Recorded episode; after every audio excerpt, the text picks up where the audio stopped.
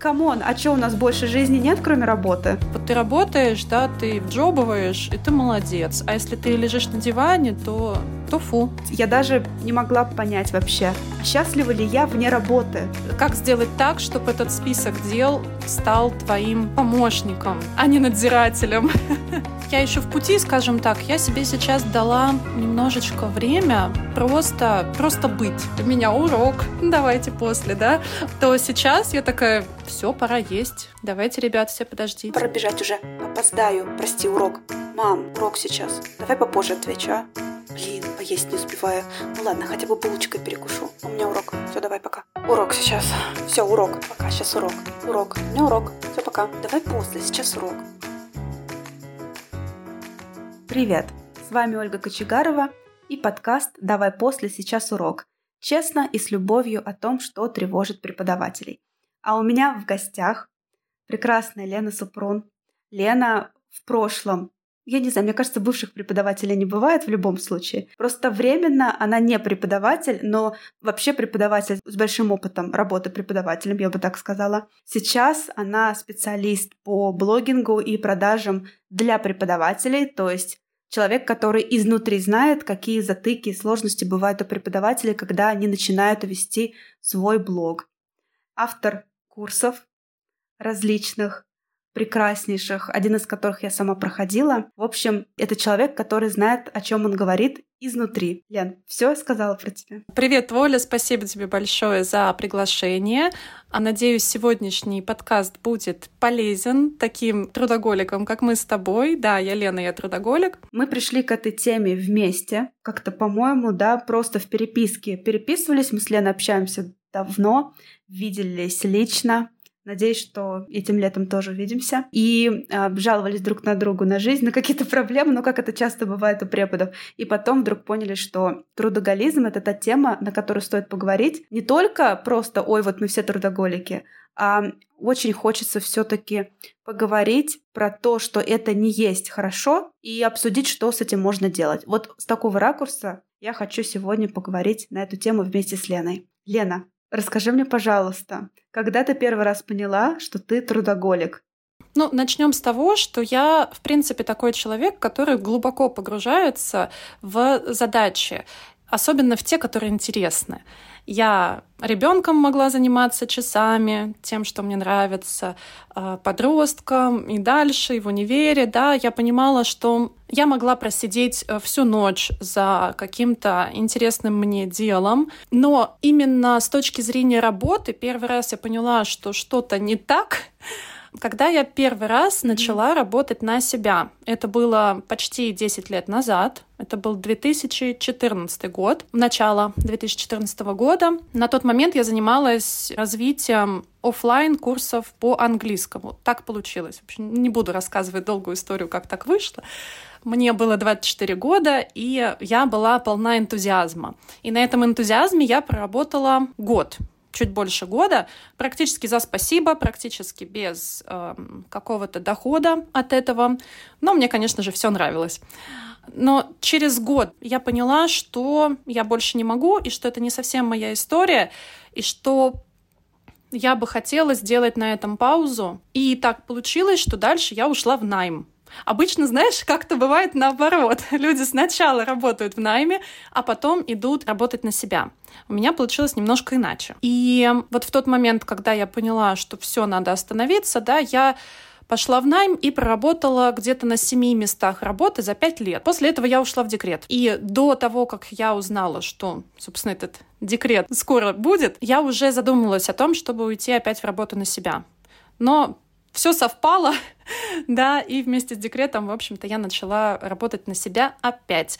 И опять столкнулась э, с теми же проблемами, когда ты уходишь с головой в те задачи, которые тебе интересны, какие-то амбициозные задачи, когда ты делаешь все, абсолютно mm-hmm, все mm-hmm. самостоятельно, когда ты занимаешься разными вещами, даже теми, которыми ты никогда в жизни не подумала бы, что займешься. Но на этом история не заканчивается, да, я долго не понимала, что что-то не так. Вот, это как раз мой вопрос. Я тебя хотела спросить, Лена, чем тогда, на твой взгляд, отличается энтузиазм? Да, это для тех, кто нас слушает, чтобы понять. Особенно в таком возрасте, 20 с чем-то. Очень часто это бывает, я по себе сужу. Работаешь, работаешь, там у тебя какие-то цели, ты там все такая, у ту ту я вот это сделаю, вот это сделаю. И ты не понимаешь, что это ненормально. Ну, как бы ты не понимаешь, что это трудоголизм, что это уже... Это очень социально одобряемо, да. Это тоже ну, свой вклад вносит, да, в отношение людей к этому. Но вот как понять, энтузиазм ли это или уже прям сильно перебор? Да, ты права, когда мы погружаемся в какие-то задачи, все получается, и есть какие-то амбиции, есть цели, ты такой, угу, мне все по плечу, я там отлично справляюсь, да, но в какой-то момент, как у меня это обычно бывает, обычно начинают страдать, обычно, да, потому что я уже всегда, не, всегда да, не, не первый раз уже на этот круг захожу, да, и обычно страдают прежде всего какие-то другие сферы деятельности, другие сферы жизни, я бы сказала так. Э, страдают отношения с людьми, их становится меньше, э, они становятся какими-то менее глубокими. Обычно возникают какие-то конфликты, на этой почве, да, с близкими людьми, потому что трудоголик, он такой оторванный от реальности часто, и он не замечает того, что, то, что вокруг происходит, да, но это действительно не просто заметить, как оказалось, заметить, что что-то идет не так. И я уже, поскольку человек с опытом, я замечаю, что что-то не так, когда мне становится сложно делать какие-то самые простые вещи. Можешь пример привести? Да, поменять лоток коту, например. Меня начинает это раздражать. Что типа, кот, ты зачем вообще в лоток ходишь, ты меня от работы отвлекаешь? В таком духе, да? Не совсем. Мне, мне кажется, ты, даже не то, что ты меня отвлекаешь, начинает казаться, что это какая-то непосильная задача. И вот таких задач, их же очень много. Да, это только один пример. Вот если мы берем обычный э, день, да, в котором полно каких-то рутинных задач. Поменять лоток коту, помыть ему миску, приготовить что-то, что-то убрать, протереть телевизор. У меня была история, когда я сидела на сеансе с психотерапевтом, ну, онлайн, и э, у меня взгляд упирался в телевизор, на котором была отпечатана детская ладошка. я, и как раз это был момент, когда я очень сильно устала, тоже переработала, мне было очень тяжело, и вот мы с ней это все обсуждали с моим психологом, и я говорила, что я вот не могу даже этот телевизор, то есть у меня взгляд уперся в телевизор, и говорит, даже вот это вот след этой ладошки я не могу вытереть, хотя это занимает 10 секунд Секунду, времени, да. да. И вот это, наверное, один из самых таких ярких маркеров, когда вот что-то не так, когда ты не можешь сделать простые вещи. И мне физически трудно э, просто встать и сделать. Это, наверное, один из, вот лично для меня один из из самых ярких э, маркеров, что, что что-то не так, что что-то не в порядке, что, наверное, где-то я что-то куда-то свернула не туда. Слушай, у меня как-то даже по-другому немножко, и это очень интересно, что разный опыт в этом отношении. Когда мне сложно делать какие-то задачи, вот простые, у меня тоже такие ситуации бывают очень часто. То есть задача занимает пять минут, но ее сложно начать делать. И я тогда считаю, что это усталость, и мне пора отдыхать именно. Ну, типа, это вот какая-то начальная стадия выгорания или что-то такое. А вот что я считаю трудоголизмом, вот эта вот одержимость работой, она у меня была в то время, когда я работала в языковом центре, это вот первые годы. И то, как я сейчас уже понимаю, какие признаки были. Я себя не воспринимала вне работы, то есть вот я равно моя работа. Это были недовольства со стороны близких, что только одна твоя работа, и ты только в работе и подобное. Причем в этот момент ты как алкоголик, ты не замечаешь проблемы. Вот я реально, я просто сейчас думаю, бедный мой муж, потому что я думала, что он ко мне придирается в этот момент. Вот. А у меня реально вот была большая нагрузка и очень много всяких проектов. И столько всего надо было делать. И думаю, ну, войди в положение, это ведь так важно для меня. А сейчас я понимаю, что да, баланс был реально нарушен. И у нас есть такая еще история, на котором мы теперь смеемся, но теперь можно посмеяться, потому что я сама себе как бы хозяин и могу организовывать нагрузку так, как хочу. Но тогда я помню, как я всегда опаздывала куда-то, всегда, это прям вот такое было. И он идет с работы, а я бегу на работу, и он меня хочет остановить, что-то спросить, я понимаю, что у меня нет времени, и все пока. И потом второй раз так вот было, я бегу, он идет мне навстречу, я такая, что опять ты, все, давай мне некогда с тобой говорить. И просто даже не останавливаясь, вот это все на ходу, проговариваю и бегу дальше. Вот это просто такой абсурд сейчас для меня. Ну, как так? Ну, типа, что важнее взаимоотношений с любимым человеком? А тогда для меня казалось, что, блин, что вот сейчас вот что-то поговорить, а там сейчас автобус уедет, а у меня там уже такая схема, как из фильма «Мальчишник в Вегасе», когда вот он такой стоит, у него там формулы все. Ну, мы так, если сейчас перейду светофор вот в эту минуту, значит, там подъедет автобус, там такая система была интересная, я тогда успею, я тогда не опоздаю. А опаздывала я, потому что я готовилась к занятиям. Угу. Вот тут такая фишка была, что нужно подготовиться готовиться был с утра. Уроки начинались у меня там в некоторые дни в 2 часа дня, ну, так как я работала, да, на курсах. И вот, вот это все было какой-то клубок. И самое такое страшное было, когда мы, опять же, с мужем обсуждали стоматологов, и он мне говорит, слушай, а ты помнишь, когда у меня такая ситуация была, что мне сказали в двух клиниках, что мне не спасут зуб, а я не помню. Ого. Вообще, прикинь. И я такая, слушай, я что-то так отдаленно припоминаю, но я не помню масштаба. Угу. Я помню, что какая-то история была. И тут я поняла, что какой был кошмар, как он вообще это выдержал. Я его спрашивала, как ты это выдержал? Он говорит, ну вот как-то выдержал. Угу. Это прям жуть какая-то, не знаю. Слушай, да, у меня есть похожий опыт. Вот я сказала уже, да, про взаимоотношения угу. с близкими. И у нас с мужем тоже было очень много таких разговоров и таких моментов, когда он говорил, Лена, ты не здесь, ты где-то там, а я угу. обижалась, да, да, да, да. понимаешь? Да. А да. я, ну как, в смысле, вообще-то? Но потом, когда я уже, опять же, начала работать с э, психологом, начала больше в этом разбираться, копаться, я поняла, насколько мною управляло мое расписание, которое я сама же себе и придумала. То есть мой список дел, вот еще один признак, да, что что-то не так, когда мой список дел начинает мной управлять.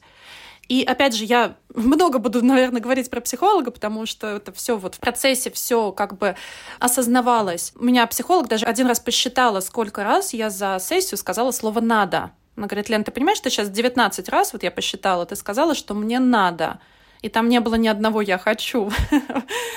Вот. И да, я понимаю, что если э, список дел становится важнее, чем все остальное, если как бы он главный, да, он мне диктует мой список, который я сама же себе составила, если он мне диктует, что мне делать, как, когда, зачем, в какой последовательности и так далее, значит, что-то не так. И э, вот, например, этой осенью, в середине октября, я заболела и эм, перестала открывать список дел. Я его не открывала, да, наверное, его не открывала несколько недель, и даже сейчас я продолжаю его особо не открывать. Я делаю только важные дела, потому что я решила, что у меня сейчас пауза, что я сейчас доделываю все самые важные дела и буду отдыхать. И вот, знаешь, вот эти вот сколько-то там дел записанных, не сделанных, ничего не изменилось, понимаешь? И это тоже такая вот проблема, с которой я работаю. Как сделать так, чтобы этот список дел стал твоим помощником, а не надзирателем? Ну, то есть у тебя было какой-то момент вот такой дискомфорт от того, что ты галочку не да. поставила, да, грубо говоря, и дело не сделала. Да, да, да. И угу. еще это усугублялось все тем, если мы говорим сейчас не про сейчас, а про вот предыдущие годы, когда я тоже сталкивалась с этими проблемами. И у меня еще дочка тогда не ходила в садик, она была маленькая, и я, в общем, все дела, ну, я как-то ими жонглировала. Я не, уже не знаю, как вообще это мне удавалось. Для меня сейчас это что-то сверхъестественное, честно говоря. Но тогда я все делала вот так как-то параллельно, что-то где-то, где-то выкраивала какие-то минутки, в общем, и я была постоянно в каком-то состоянии дерганом, что вот я сейчас, значит, одной рукой варю суп, у меня тут дочка просит со мной поиграть, а мне срочно надо что-то там дописать, доделать. Я даже не отдавала себе отчета, почему мне так срочно, почему я не могу сейчас остановиться, почему это так срочно нужно сделать. И это было постоянное какое-то ощущение тревоги. И вот эти вот дела, которые вот наваливались, со всех сторон. Я пыталась, знаешь, как-то вот... Да, я, я знаю. Да, как в большом, знаешь, каком бассейне с вот с поролоновыми такими кубиками, да, я пыталась, в общем, как-то выгрести наверх и, в общем, снова туда погружалась. И это было, конечно, незабываемо. Сейчас уже такого меньше, конечно, потому что, ну, как минимум, потому что у меня дочка ходит в садик, и у меня есть четкий распорядок дня, а, четко, ну, который, конечно же, гибкий в любом случае, да, я могу что-то менять местами и так далее, но в целом мне уже не приходится быть каким-то, знаешь, семируким восьминогом, который все делает одновременно и ничего не успевает, как-то так. Давай я тебя так спрошу. Как ты думаешь, или, может быть, ты знаешь уже, чем было обусловлено вот это желание столько много делать и успевать это именно в конкретный день?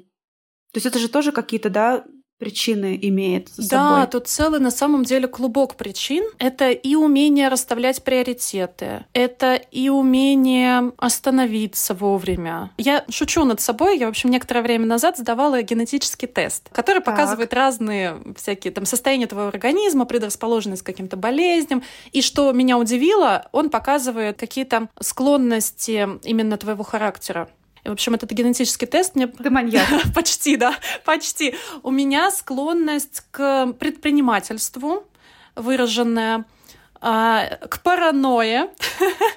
Так. И к чему-то там еще. Ну, в общем, вот это вот предпринимательство и паранойя, это и ты знаешь, я сначала смеялась, такая, ха-ха-ха, я параноик, в общем, периодически как-то, в общем, шутила, в том числе и в блоге на эту тему, пока мне не написала коуч, с которой я сотрудничаю, который у меня э, на курсе, помогает э, с точки зрения да, психологических всяких сторон блогинга и продаж. В общем, она мне написала в ответ на эту сторис, где я шутила, да, на эту тему, она написала, что паранойя в норме, это гиперфиксация. И у меня все сошлось в этот момент, знаешь, вот этот мем, когда расширение да, сознания да, да, произошло, я такая, вот оно, вот оно, я гиперфиксируюсь на любой задаче. Вот если я делаю уборку, то я погружаюсь в это, я не могу остановиться. Если я работаю, ну, с работы чаще это происходит просто, понимаешь, ну, чем да. с уборкой. То есть вот эта гиперфиксация, мне сложно вынырнуть. Мне не так сложно занырнуть, а вот вынырнуть сложно, потому что я вот туда погружаюсь, я фиксируюсь на этой задаче. И вот это, наверное, да, вот это свойство моего характера. Амбициозность. У меня очень много амбиций, э, очень много желаний, целей, которые иногда просто как будто бы сильнее меня, как будто бы они важнее меня. Вот ты сказала фразу, да, что ты не понимала, э, кто ты вне работы да, и у да. меня прямо, у меня прям вот не то, что откликнулось, у меня как бы хотелось скачить и сказать, да, это, это, это я. А вот я сейчас тоже прохожу какой-то определенный кризис, и сейчас вот буквально сегодня я думала как раз-таки об этом, кто я вне работы, почему я вне работы недостаточно э, важна, почему я именно... Видишь, как совпало. Да, почему я именно там чувствую эту какую-то свою важность, нужность, принадлежность и прочее, прочее. В общем, это, это много всего, да, причин, к сожалению, много, если бы это все было так просто. Но тогда, тогда, вот два года назад впервые я столкнулась с таким вот прям большим кризисом, вот как раз-таки в ноябре 2021 года у меня был примерно такой же период, как сейчас. Только хуже, mm-hmm. потому что тогда я много чего не осознавала. Тогда э, осенью 2021 года мне казалось, что все мои проблемы из-за неправильного тайм-менеджмента. Это шикарно, что мы к этому пришли сейчас. В общем, друзья, если вы чувствуете, что у вас проблемы из-за тайм-менеджмента, что у вас просто тупо не хватает времени, или вы его неправильно распределяете, и в этом весь прикол. Возможно, прикол mm-hmm. не в этом. Я, я прекрасно понимаю, о чем Лена говорит, Лен, я прекрасно понимаю. Я тоже через это прошла, а иногда к этому возвращаюсь, а иногда мне кажется, что я и не прошла это все. У меня сложно на самом деле с работой обстоит. Как я обнаружила, что все, капец. Я вот уже рассказала, да, эпизод, где вот я почти забыла, как зовут мужа, да, и что, какие у него там проблемы были. Потом я ушла на фриланс, и вроде бы все хорошо, не так ты много работаешь. С тайм-менеджментом все хорошо. Многие мне писали, что Оля, какое у тебя расписание, это просто сказка, у тебя нет детей, там все шикарно. Но проблема была в том, что я очень сильно себя ассоциировала со своей работой. И когда возникали какие-то проблемы, а когда ты работаешь с большим количеством людей, вот я работаю с группами, там организационных моментов всякая куча, а еще люди иногда уходят из группы, а это удар по самооценке в любом случае. Ну, у меня лично так было. И я тоже с этим борюсь. И это тоже... В любом случае, это такие... А, как бы это назвать, фактор, который тебя дестабилизирует. Вот так я его назову. То есть не обязательно это удар по самооценке. Иногда это просто грустно. Иногда ты понимаешь, что, ой, а сейчас нужно искать нового человека. В любом случае такой стрессовый фактор. Я поняла, что вот эти факторы влияют на мое настроение настолько, насколько не влияют какие-то другие события в моей жизни, которые не относятся к работе. И когда я это поняла, я такая, блин, оказывается, мы ниоткуда не выходили. То есть мы только как будто вот горелка была на полную мощь прибавлена, а мы ее чуть-чуть так убавили, но не выключили. То есть как бы все то же самое происходило. Супчик варился, но просто не, не на всю мощь. Но а процессы те же самые по факту остались. И вот тогда я поняла, мне стало очень страшно, это еще совпало с тем, что мне тогда ну, должно было скоро исполниться 30 лет, и это тоже такой важный период для меня и такая важная дата в голове, я думаю, для многих. И тут ты начинаешь думать, а что ты сделал, а что ты не сделал, а все ли ты роли свои как-то, какие хотел бы, да, в каких ролях ты хотел бы побывать, все ли ты сделал. Я понимаю, что все мы приехали, то есть кроме работы, как бы я ничего такого не сделала. И я поделилась в блоге, и мне прям несколько человек написали, Оля, ну вы столько всего добились, вы работаете на себя, у вас тут блог, у вас тут группа. Я такая, так это опять про работу. Вот. Потому что, ну, у кого что болит, да, и опять же, в блоге же я, ну, в основном-то как специалист именно, да, не как человек. То есть у меня же блог именно про преподавание, работу и все так далее. И да, люди типа, ну ты чё? Все нормально, там, вот тут у тебя это, тут проект, тут у тебя подкаст, тут все.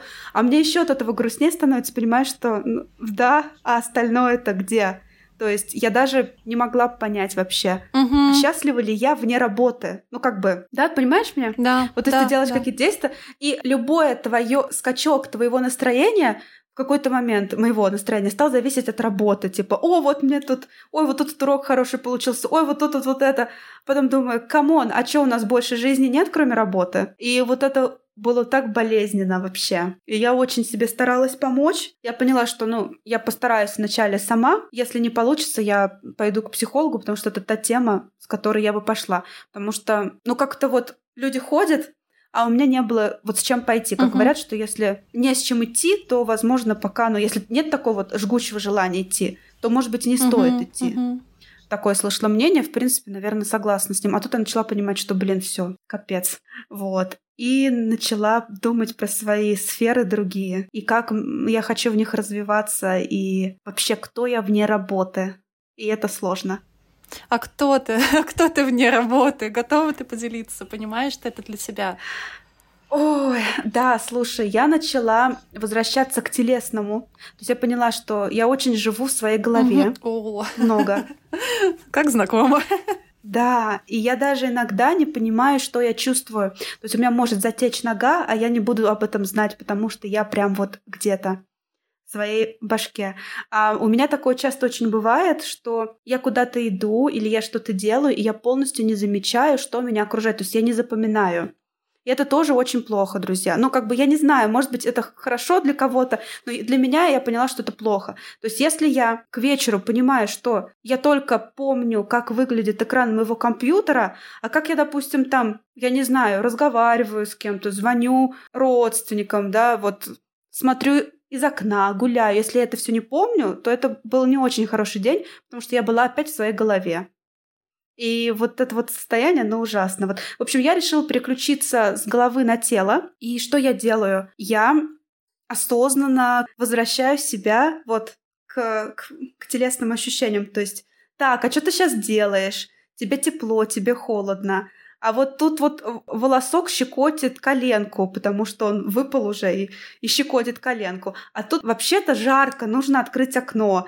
И вот это мне очень помогает, ну, как бы осознать, что я не функция, uh-huh. которая работает, а вот еще человек. Вот я с этого начала. Я начала с размышления о том, а как я отношусь к себе как к женщине. Mm-hmm. А, вот, вот с этого тоже начала. Я поняла, что я бы хотела бы заняться своим телом, потому что а, я хочу, чтобы мое тело было здоровое. И вот Оля, как бы Оля девушка, да, Оля женщина, вот я начала работать над этой ролью. А устраиваю ли я себя? Не то, что там, вот, знаешь, ой, я там красивая, ой, некрасивая. Вот не, не то, что там, ой, я себе не нравлюсь, я хочу заняться спортом чем-то, чтобы у меня можно было попой орехи колоть, да?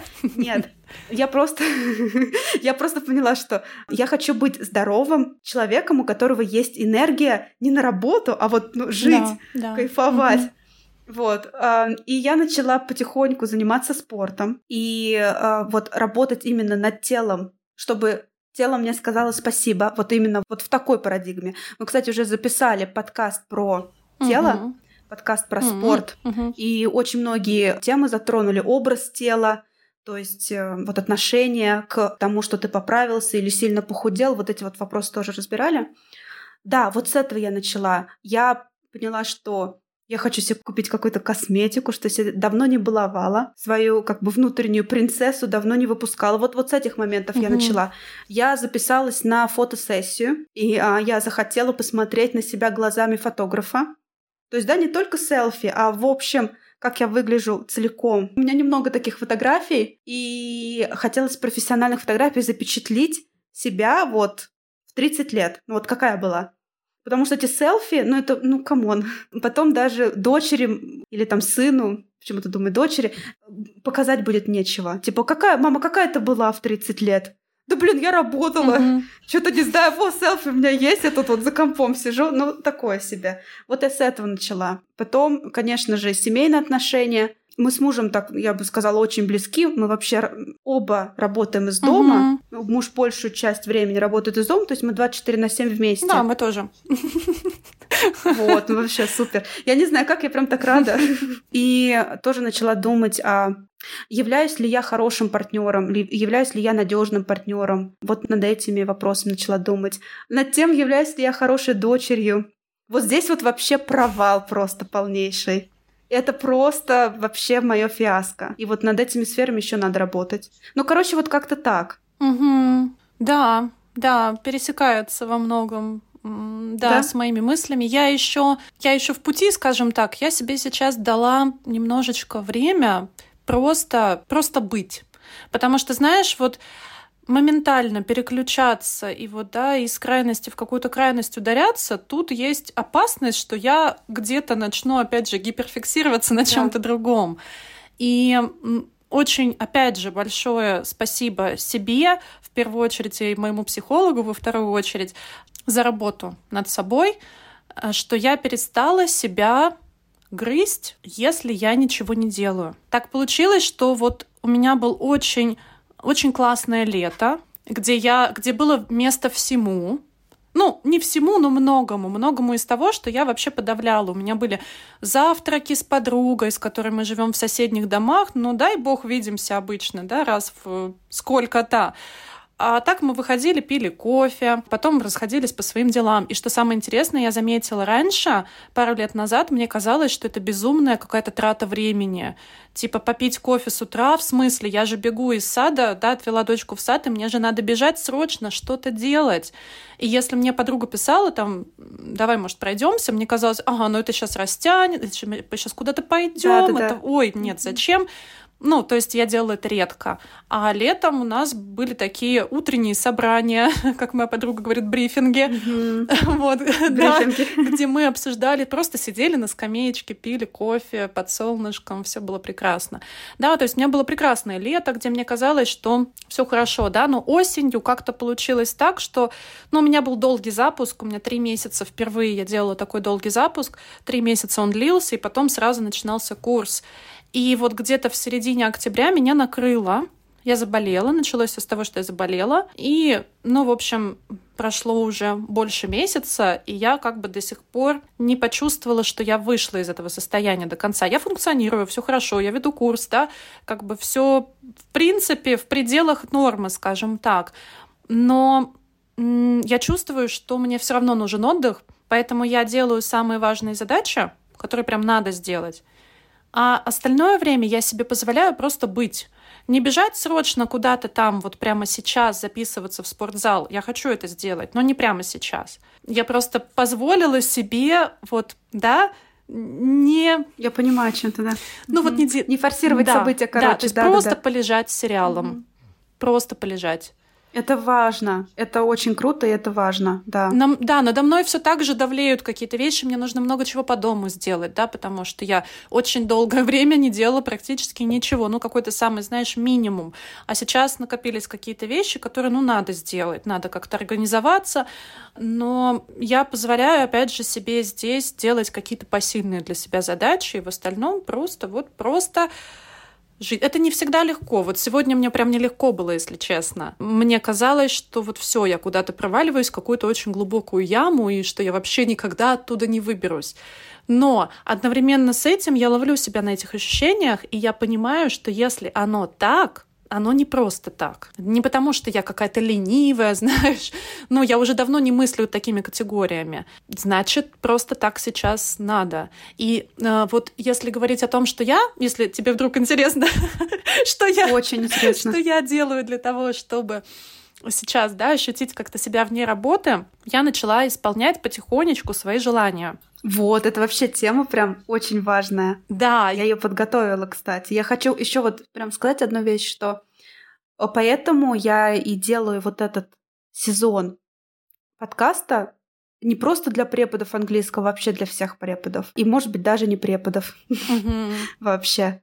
А, потому что я по себе поняла, насколько это важно.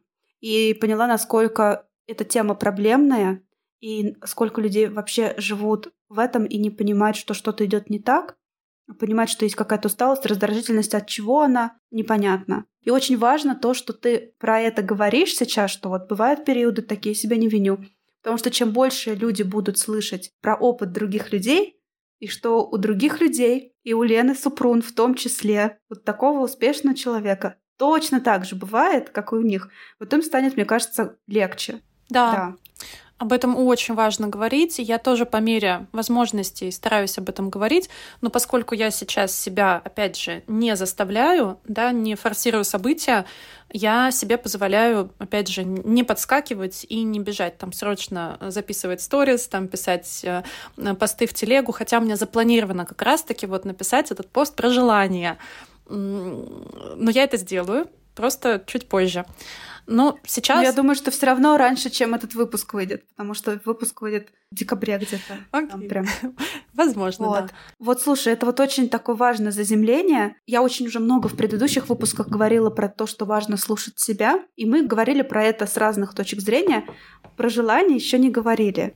Вот. Мне кажется, это очень круто, потому что это помогает как бы заземлиться Мгм, немножко мгм. и прислушаться к себе. Лена, расскажи про это. Мне кажется, это очень классная такая практика. Я бы ее так даже назвала. Как ты поняла, что именно вот желания тебе помогут? Как ты начала это делать? Какие были чувства в начале? Расскажи, короче, все. Да, ты знаешь, я вообще начала с того, что я не знаю, чего я хочу. Вообще не знаю. Сейчас, наверное, о причинах говорить не будем, потому что, опять же, их много, это где-то еще из детства, вот это вот все, да, ну то есть это плюс-минус всегда со мной было. Но в какой-то момент, опять же, в процессе там терапии, работы э, с собой, над собой, я поняла, что я вообще не знаю, чего я хочу даже в мелочах. И какие-то такие отголосочки, я помню, вот не, не вот этим летом, а прошлым летом 22 года мы были на море, а мы жили не, не, на, не на побережье, да, а в горах.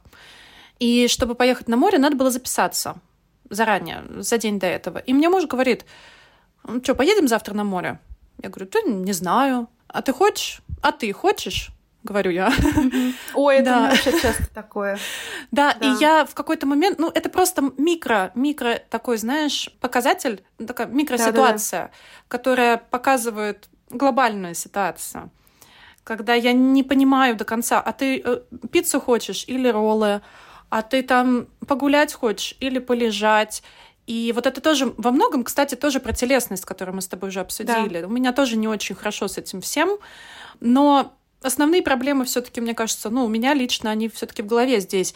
И я себе просто очень долго не позволяла, в принципе, чего-то хотеть. И поэтому я не распознаю сигналы, что я чего-то хочу. Я их блокирую еще до того, как они дойдут куда-то до, до какого-то там до какого-то места в мозгу, где они там как это process или что там происходит.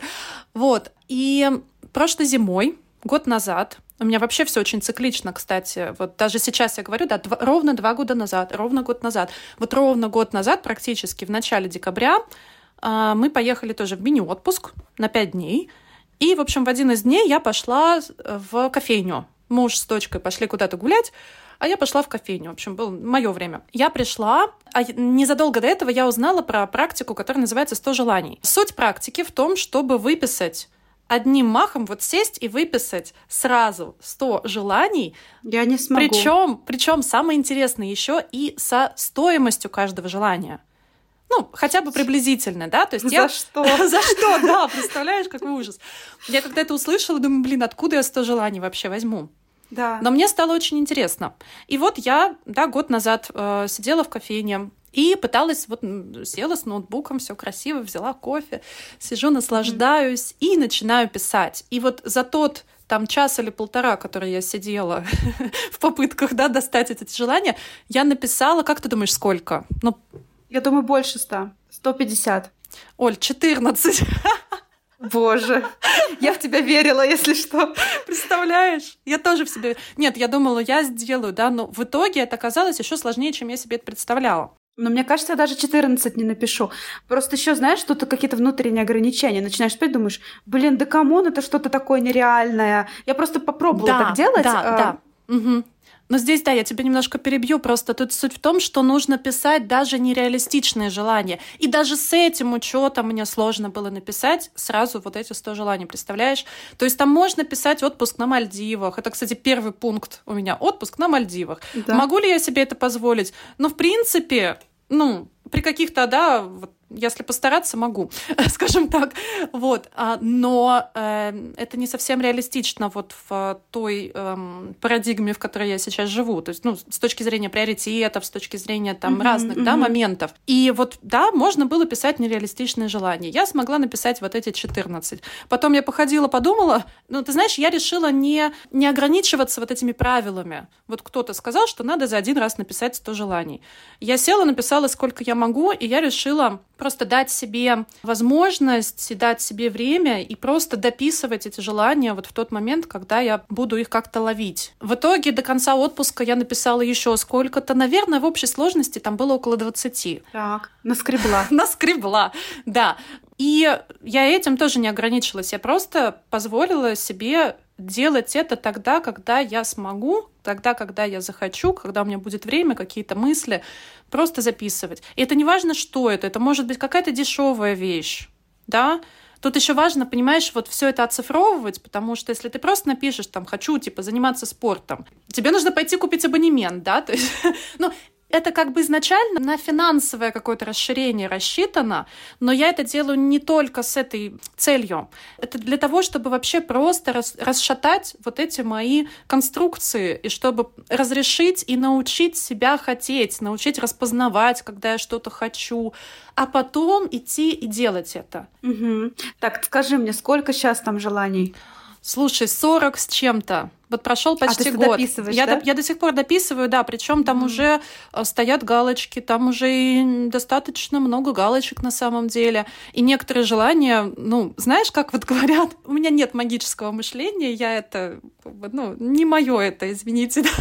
Но э, как бы есть такая тема, что ты записываешь, и ты все-таки как-то это для себя констатируешь. И каким-то образом ты потом к этому все равно возвращаешься. Где-то вспоминаешь, а я хотела, а вот надо все-таки сделать. Где-то это как-то бессознательно происходит, потому что я очень удивилась, не потому что, как бы как пример, я очень удивилась, когда я написала одно желание, написала сумму, как надо, причем, ну, она такая из головы взята, примерно. И мне подруга подарила, ну, это был э, мюзикл, сходить на мюзикл, и я написала там мюзикл э, «Не бойся, я с тобой» 5000 рублей. Я не знала, сколько стоит билет, я просто примерно оценила, что если я пойду одна, то, наверное, это будет стоить примерно так. И мне подруга подарила на день рождения, она не видела этого списка, да, естественно, она мне подарила сертификат на мюзикл на 5000 рублей, понимаешь? Не на 4, не на 6, не на, на 5, которые я написала. И меня это очень сильно позабавило и обрадовало. Я сходила, кстати, на него. Я купила Супер. два билета и взяла подругу, которая мне это подарила.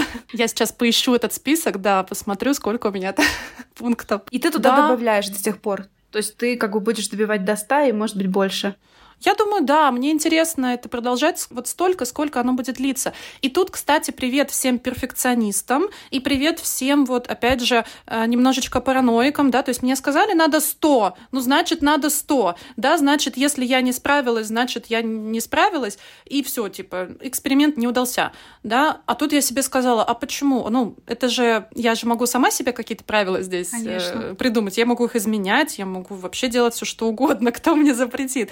Поэтому Поэтому я решила, что я просто буду жить, и я буду собирать потихонечку эти желания, и буду их исполнять. Какие-то становятся неактуальными, это тоже нормально. Мне это действительно помогает. Действительно помогает себя услышать в первую очередь. Это не потому, что, да, как-то э, поиграть, да, вот в какие-то там игры сделать, какие-то практики. Это просто для меня, для, для фиксации вот моего опять же, какого-то состояния, да, и для того, чтобы mm-hmm. это состояние улучшать. Угу. Типа вот я существую, и вот доказательство того, что какие-то мои труды, какие-то вот действия, да, они приводят к какому-то результату для меня. Да, да, это знаешь, это вот опять же, если с точки зрения работы, когда ты работаешь, работаешь, работаешь, работаешь, а для чего ты работаешь, в конечном да, итоге да. вообще непонятно. Это тоже очень важно. Тебе нужно показать себе понятный, четкий результат и что-то, что тебе эта работа в итоге дает. Кроме, конечно же, там какого-то признания, приятной обратной связи, вот этого всего. Это все очень важно, но это не все, что у нас есть. И вещи это не все, что у нас есть, да, несмотря на то, что этот список, да, с конкретными цифрами, да, э, все, что я там пишу, в принципе, все это покупается, но там и много очень, как бы, впечатлений. Это не просто какие-то, знаешь, шмотки, да, или там какие-нибудь сумочки, да, я написала, например, что я хочу э, опять вернуться к занятиям вокалу, вокалом, Я занималась три года до рождения ребенка, потом я поставила это все дело на паузу, и вот сколько уже прошло? Пять с половиной лет уже прошло. И как бы регулярные занятия вокалом, но они тоже стоят денег, поэтому, да, естественно, они, они тоже в этом списке. Угу. То есть, по факту мы как бы неосознанно, возможно, даже иногда расстанавливаем какие-то свои приоритеты вне работы, угу. и это помогает нам вернуться от работы к жизни, потому что, мне кажется, проблема трудоголизма в том, что вот мы очень зацикливаемся на этой работе, и это становится такой главной сферой, которая как бы все поглощает, как черная дыра. Да, потом как бы ты работаешь, работаешь, потом находишь себя, значит, на сессию психолога, плачущего, что э, ты не знаешь, зачем ты работаешь, чтобы что, чтобы потом оплачивать эти сессии у психолога, где ты плачешь. Ну, как бы, знаешь, круг замкнулся. В интересное время мы живем, да, говорят, что мы сами себе придумали все свои депрессии и так далее. А ведь э, мир просто заточен под это, да, как ты уже сказала, это все социально одобряемые действия. Вот ты работаешь, да, ты вджобываешь, и ты молодец. А если ты лежишь на диване, то то фу. как так можно? Фу такой быть. Да. Да, кстати. И еще тоже, опять же, да, ты сказала время, в котором мы живем. Однако это тоже то время, где у людей, в принципе, есть возможность получать удовольствие от того, что они делают, потому что не всегда так было.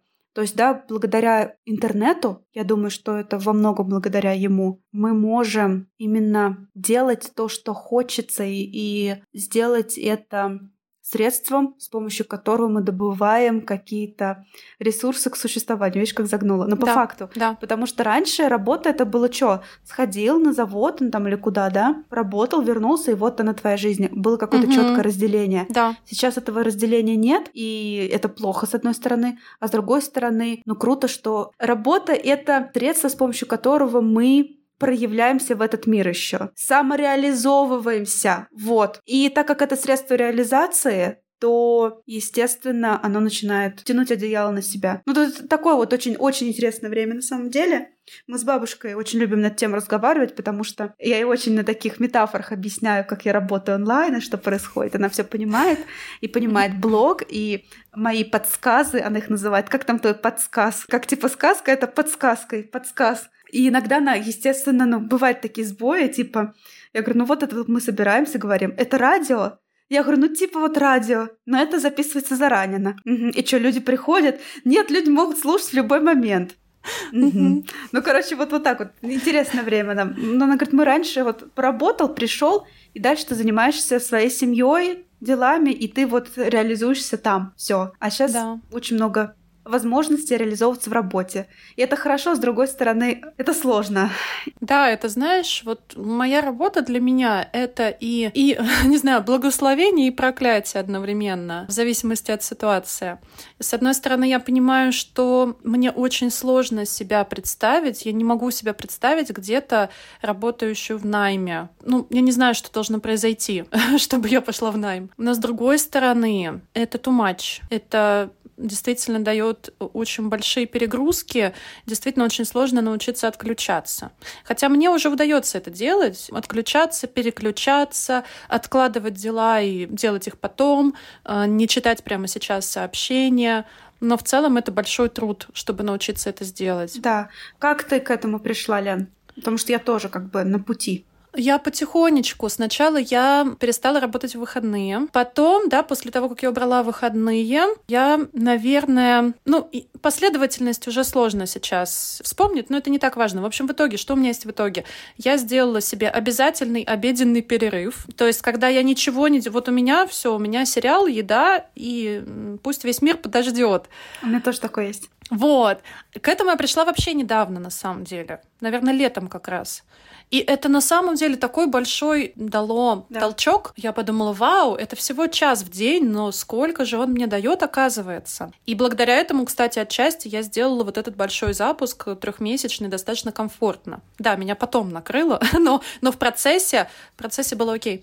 Слушай, какой маленький шаг, да, вот как он влияет. Да, и вечером я теперь не работаю. Вот полгода я уже не преподаю. Вчера я поняла, да позавчера, что я полгода не преподаю уже, ничего себе. То есть э, с конца весны я взяла сначала перерыв, я дала себе время подумать, я до конца лета взяла себе время подумать, вернусь я или нет. То есть ученице я сказала, что давайте сделаем перерыв. До конца лета она сказала, да, конечно, и я дала себе тоже вот это вот время. Но в итоге в конце лета, да, уже в начале осени я ей написала, что все таки нет. И во многом это было потому, что у нас были занятия по вечерам. Я поняла, что я уже не могу у себя это время отнимать. Да, это час, это два часа в неделю, но сколько же, вот как обеденный перерыв, сколько много он дает, так вот этот час вечером, сколько же много он отнимает. Я понимаю тебя. Да, казалось бы, простые вещи, выходные, обеденный перерыв, работа по вечерам даже чуть-чуть. Да, я сейчас, в принципе, могу иногда ответить в мессенджере вечером, но стараюсь этого тоже не делать. И еще важный момент. По утрам я тоже даю себе время. То есть, если раньше я, допустим, там вела дочку в сад к 8.30, и приходила домой, было там 8.40, ну или там заходила куда-то в кофейню, может быть. Ну, в целом, там, к 9 я всегда уже, в принципе, была дома то сейчас я могу куда-то пойти, да, вот этот час, допустим, с подругой а, провести, или сама с собой, или дома, но при этом в этот час я там сделаю себе завтрак, или съем готовый завтрак вкусный, который я себе купила, сделаю там с мужем нам какой-то вкусный, классный English breakfast, вот, а, посмотрю что-то, какой-то сериальчик, да, просто позалипаю в соцсетях без чувства вины, Потому что, извините, а это как бы тоже важно. Просто посидеть, Конечно. что-то там поскролить, посмотреть ленту, что там у друзей, что там у там, блогеров, за которыми я слежу и так далее. То есть да, вот эти вот чуть-чуть времени выкраивать везде. И, конечно, вот вечера и выходные для меня сейчас, ну, практически священны. Я не люблю, когда в это время вообще у меня что-то там даже обязательное стоит. Ну, то есть какой-нибудь условный спорт я бы туда не поставила. Я бы поставила спорт э, в будние дни. Я бы тоже. Я очень тебя понимаю. У меня вот когда я тебя слушала, такая мысль возникла, что приемы пищи, когда они регулярные и когда на них выделяется нормальное количество времени, а не на бегу, это безумно важно. А вот я очень рада. Я, кстати, недавно слушала подкаст про отношения с питанием, про питание, диеты и вот так далее. Вот, ну, именно здоровая диета. Угу. Не то, что мы называем диетой.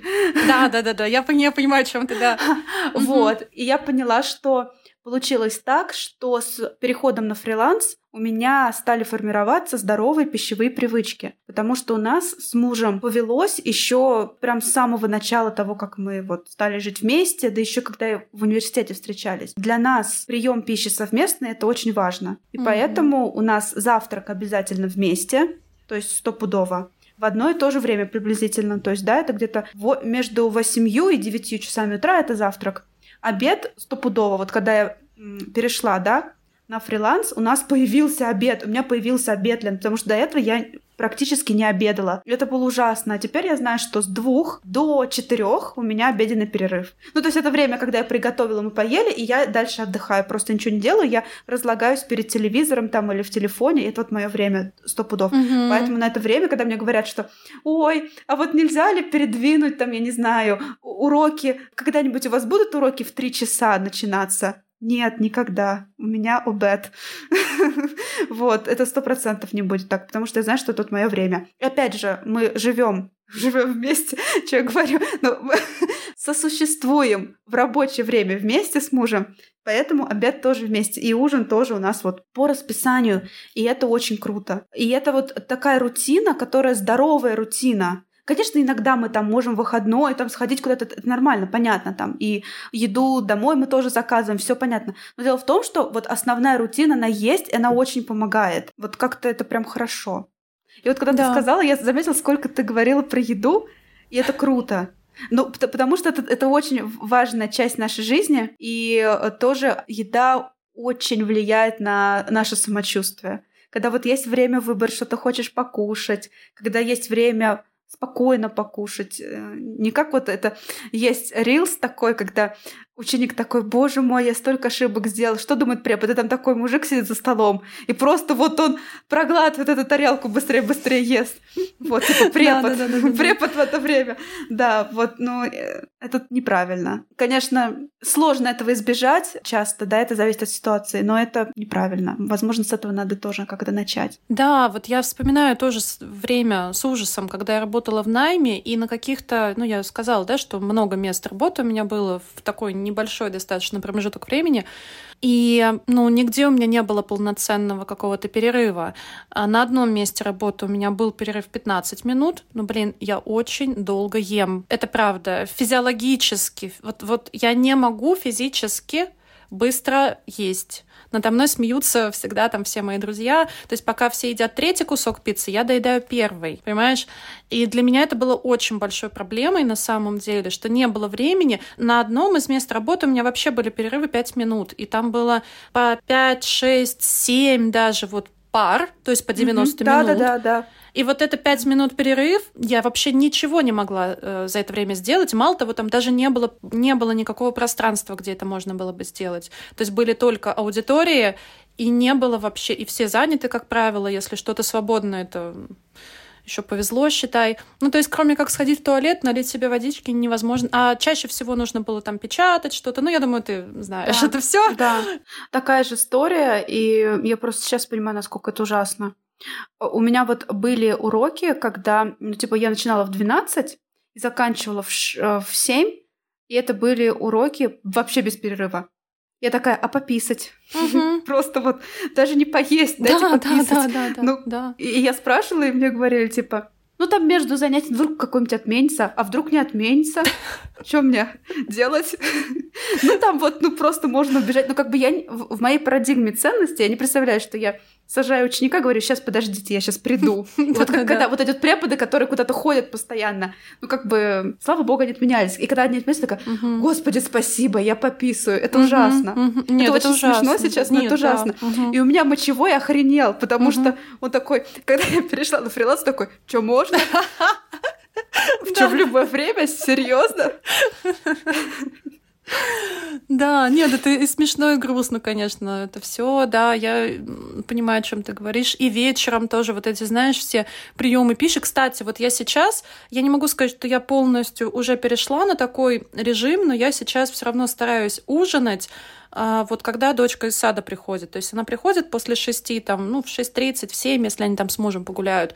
Ну, вот часов в 7, наверное, мы все поедим.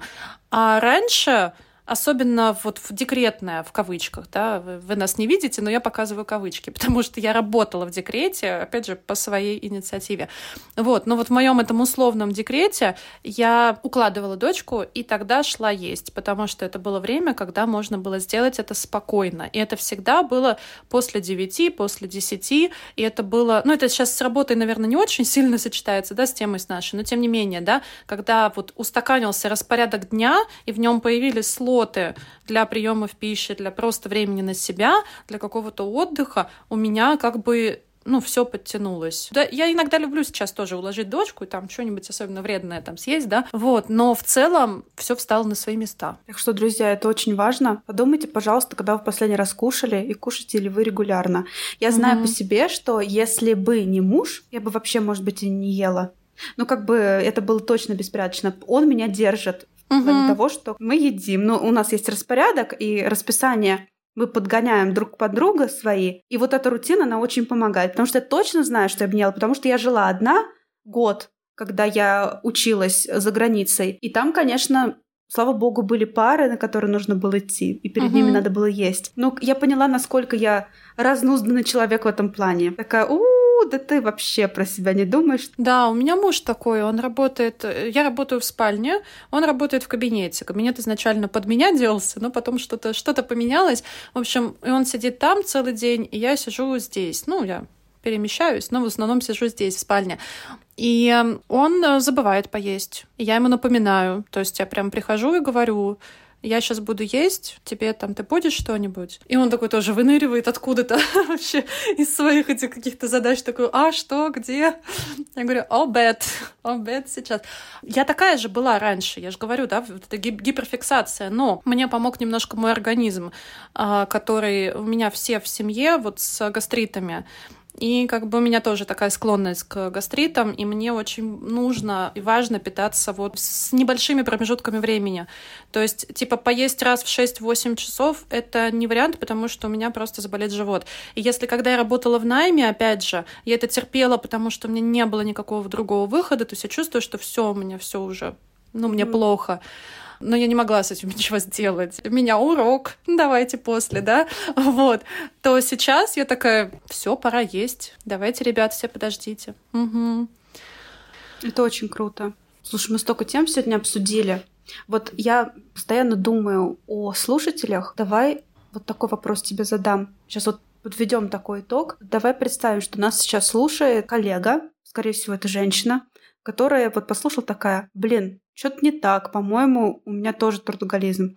Что я сейчас можно бережно именно сделать для себя, чтобы помочь себе как-то вынурнуть из этого состояния? Что бы вот ты сказала? Ну, я, во-первых, сказала, что можно, можно остановиться, можно задуматься, что ничего критичного не произойдет, если вот да, эта коллега сделает паузу. Очень часто, mm-hmm. поскольку я еще работаю с э, темой блогинга, я приведу такие примеры на эту тему, что многим кажется, что если делать паузу в блоге, то все обязательно отпишутся, все уйдут, все про тебя забудут, и поскольку все что-то постят каждый день, да, нужно соответствовать, нужно постоянно вот это вот все делать.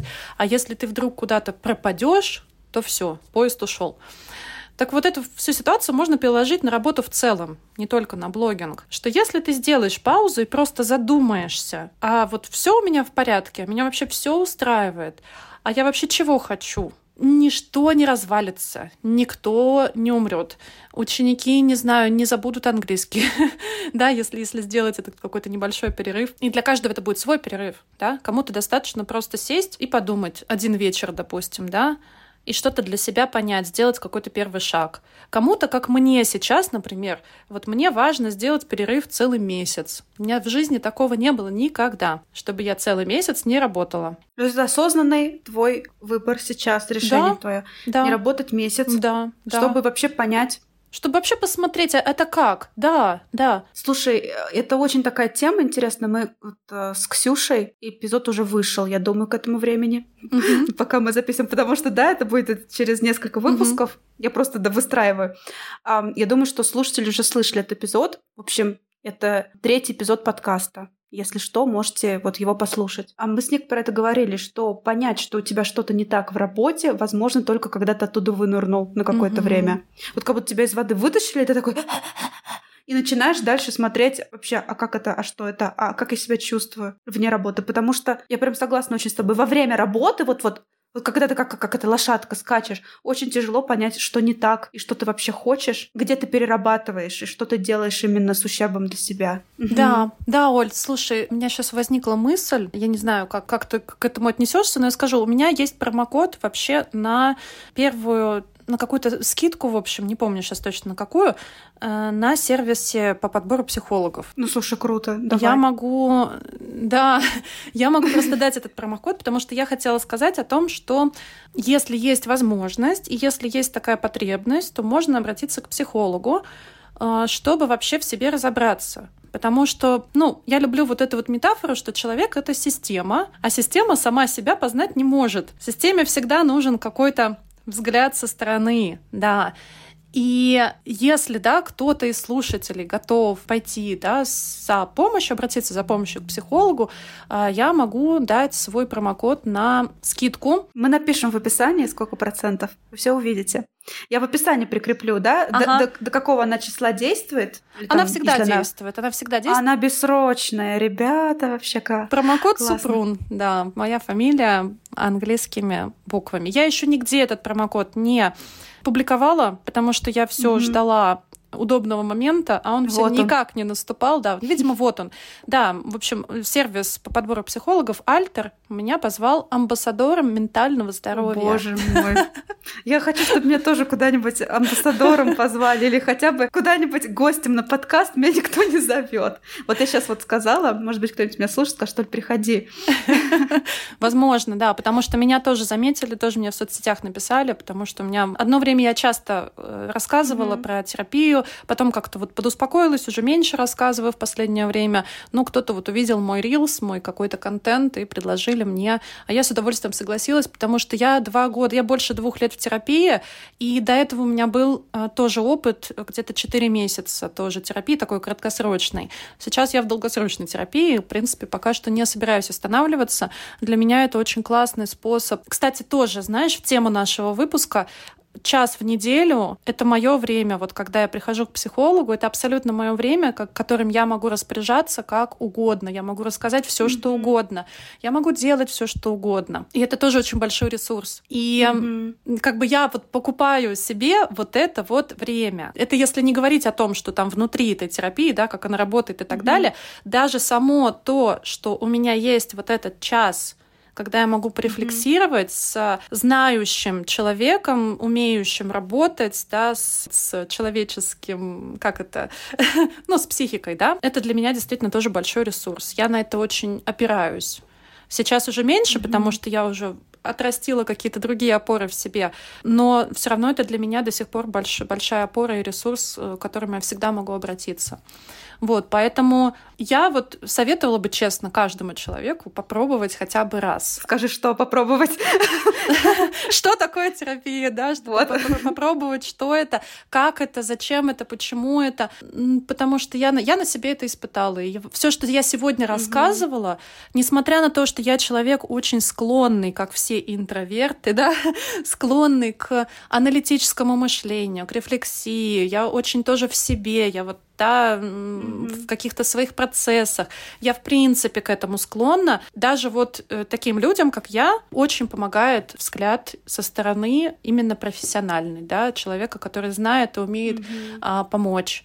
И многие осознания, которые я сегодня озвучила, какие-то мысли, какие-то вот эти вот штучки, да, эм, какие-то моменты, это во многом благодаря терапии. Во многом я это сделала там, да, в процессе изучения самой себя, в процессе mm-hmm. работы над собой, вот над, над этим всем, что, что сваливается на каждого трудоголика, скажем так. Ой, слушай, такое классное завершение получилось. Неожиданно, на самом деле. Да. Я вспомнила сейчас просто Спасибо большое, Лен. Это очень здорово. Классно было с тобой поговорить. Я надеюсь, что этот выпуск на что-то вас, возможно, натолкнул на какие-то мысли. По крайней мере, возможно, послушали и подумали, да, я такой не один, я такая не одна, вот со своим трудоголизмом. Или, может быть, вы думаете, что, ой, да у меня все нормально, я двигаюсь в правильном направлении. Это тоже классно. Вот это сознание, что все хорошо, все под контролем, да, это тоже очень классно. Друзья мои, на этом я буду с вами прощаться. Хочу, как всегда, в конце поделиться новостями а, из жизни подкаста. У нас с вами есть один отзыв,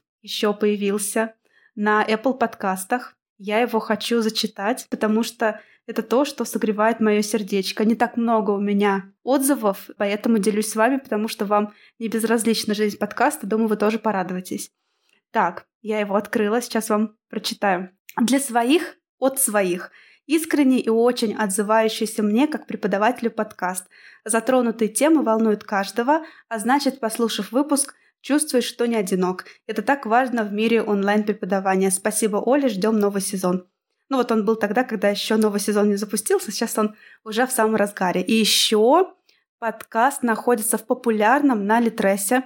Слава богу, наконец-то они добавили выпуски, потому что он был в популярном без выпусков. И я очень сильно расстраивалась по этому поводу, потому что подкаст популярным, а ничего нет там, как бы, вот теперь он недалеко от Саши Митрошиной где-то там висит, но это все благодаря вам, потому что спасибо вам большое, вы наставили там отзывов наставляли и звездочек поставили, и это вытолкнуло подкаст. Это не произошло бы без вас. Потому что, ну, кто меня знает на Литрес, come on.